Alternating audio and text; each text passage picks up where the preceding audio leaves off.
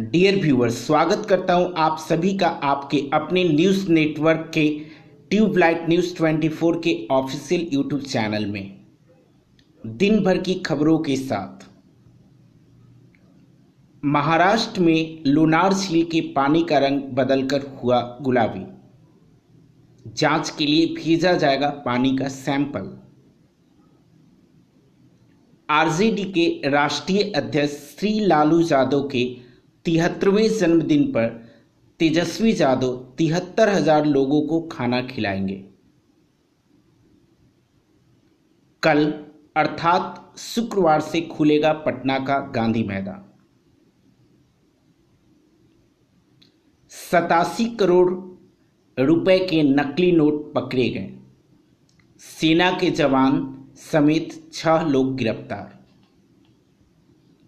पुनपुन में शराब की डिलीवरी करने जा रहे दो धंधेबाज को इकोना मोड़ के पास पुलिस ने किया गिरफ़्तार।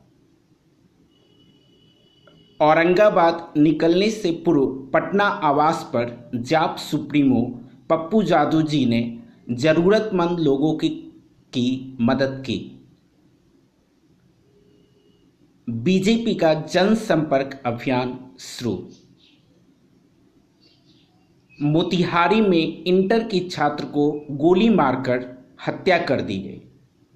वह दस दिन पहले ही दिल्ली से गाँव लौटा था। बता दें कि अभी तक हत्या के मामलों का पता नहीं चला।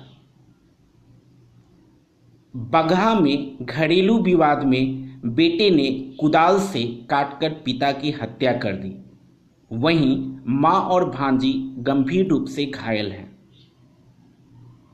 नौबतपुर में कोरोना काल में उत्कृष्ट कार्य करने वालों को किया गया सम्मानित। पालीगंज के कुरकुरी स्थित अनीसा टोला में ज़मीन को लेकर भतीजे ने चाचा को चाकू मारकर किया घायल। बाईपास थाना क्षेत्र के महारानी कॉलोनी में वृंद महिला से दिन दहाड़े बाइक सवार अपराधियों ने साठ हज़ार रुपये लूटे। पोस्टर वार पर बोलते हुए खूब गर्जे बिहार सरकार के मंत्री श्री नीरज नीरज कुमार। पप्पू जादव जी के द्वारा आज से फ्री बस सेवा शुरू किया गया है। ये बस पटना के मीठापुर बस स्टैंड से चलेगी। बेली रोड फ्लाईओवर के गटर में दबने से तीन बच्चों की हुई थी मौत। मृतक बच्चों के परिजनों से जायजा लेने पहुँचे पप्पू यादव पीएम नरेंद्र मोदी ने कहा कि दुनिया तो सिर्फ़ कोरोना वायरस से लड़ रही है, परंतु हमारा देश भारत, टिड्डियों, चक्रवात व भूकंप से भी लड़ रहा है। लाखों रुपए की लागत से मोकामा नगर परिषद के तपस्वी गंगा घाट पर बनाए गए सीढ़ीनुमा घाट हुए क्षतिग्रस्त। विक्रम में सवारी वाहनों में सरकारी आदेश का नहीं हो रहा पालन। बिना सोशल डिस्टेंसिंग व मास्क के वाहनों में बैठ रहे लोग। पाकिस्तान में लगातार हिंदू घरों को बनाया जा रहा है निशाना।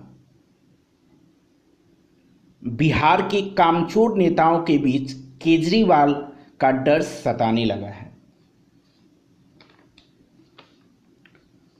लॉकडाउन में फंसे मजदूरों को घर भेजने सोनू सुड खुद रेलवे स्टेशन आ गए।